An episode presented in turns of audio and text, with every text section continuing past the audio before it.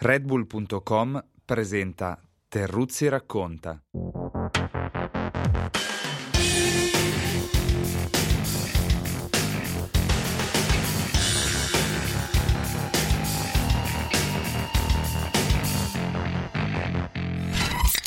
Quest'anno 2018 è stato l'anno di Lewis Hamilton, perché ha stravinto, perché chi vince cinque titoli mondiali non è proprio uno qualunque.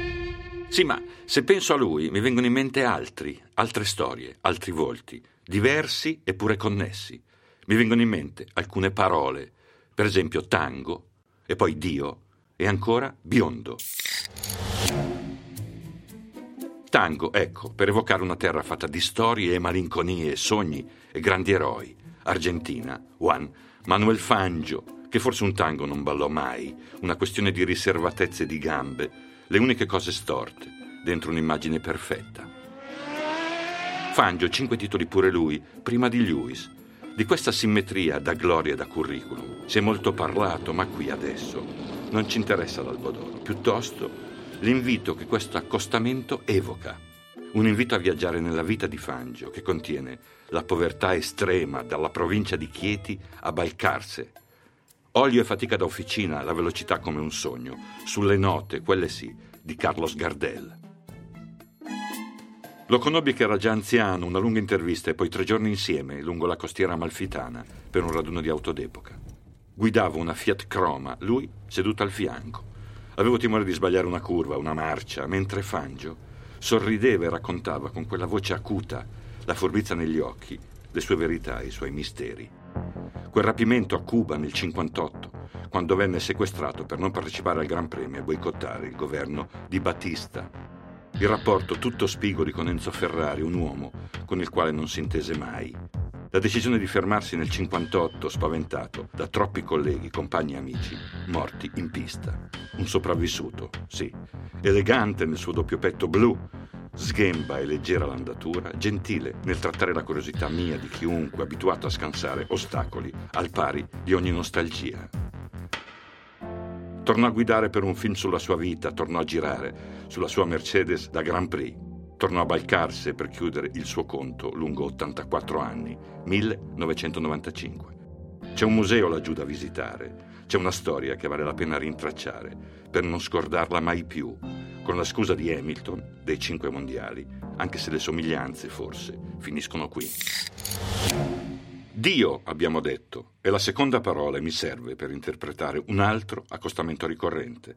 Hamilton e Senna, Hamilton ispirato a Senna e da Senna. Anche questo è un paragone impossibile, ma Dio, ecco, mi fa pensare al dono. È religioso Lewis, era dominato da una spiritualità acutissima a Ayrton.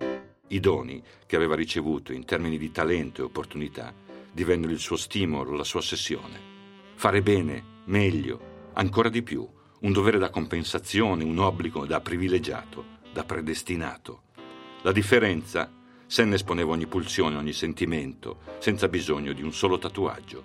Parlava, ecco, di Dio con Dio, trovando il modo, spesso, di farsi dare ragione, persino quando colpì deliberatamente il suo crucio Alain Prost, Giappone 1990, un atto di giustizia per Senna in pieno accordo con Dio, come se anche la ferocia facesse parte di quell'intesa.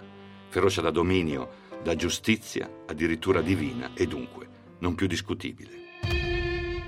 Eravamo rimasti insieme per un'intera giornata, pochi giorni prima di quello schianto, fuori Milano in bici nella campagna piatta. Parlavamo del prossimo Gran Premio di Prost, di ciò che in Giappone era accaduto un anno prima, quando si agganciarono con le due McLaren, Prost campione, lui squalificato. Aveva i nervi ancora esposti, il sudore sulla fronte dopo una fatica da bicicletta. Disse qualcosa, le parole precise non ricordo. Sapeva cosa fare, ecco. Cosa fece lo vedemmo tutti poco dopo il via. E mentre osservavo sbalordito quella deliberata collisione, mi tornò in mente la conversazione di qualche giorno prima. Sapeva cosa fare. Ma certo, guardalo lì, in guerra, eppure in pace con Dio, il suo complice, il suo dono più prezioso. Biondo, la terza parola, mi porta ad un altro accostamento, ad un doppio straniamento. Biondo come Sebastian Vettel, biondo come Nico Rosberg, La tinta è curiosamente simile e unisce i due ultimi rivali di Hamilton in un contrasto colmo di significati. Colori per radici, ceto sociale, condizione. Seb più titolato, Nico sottovalutato. Eppure... Eppure è stato Rosberg a tenere testa a Lewis e a batterlo addirittura. Quanto deve essere stato difficile lo misurano le fatiche, gli affanni e gli errori di Vettel. Lo misurava quella concentrazione fonda, il cui prezzo conosceva solo lui, Nico.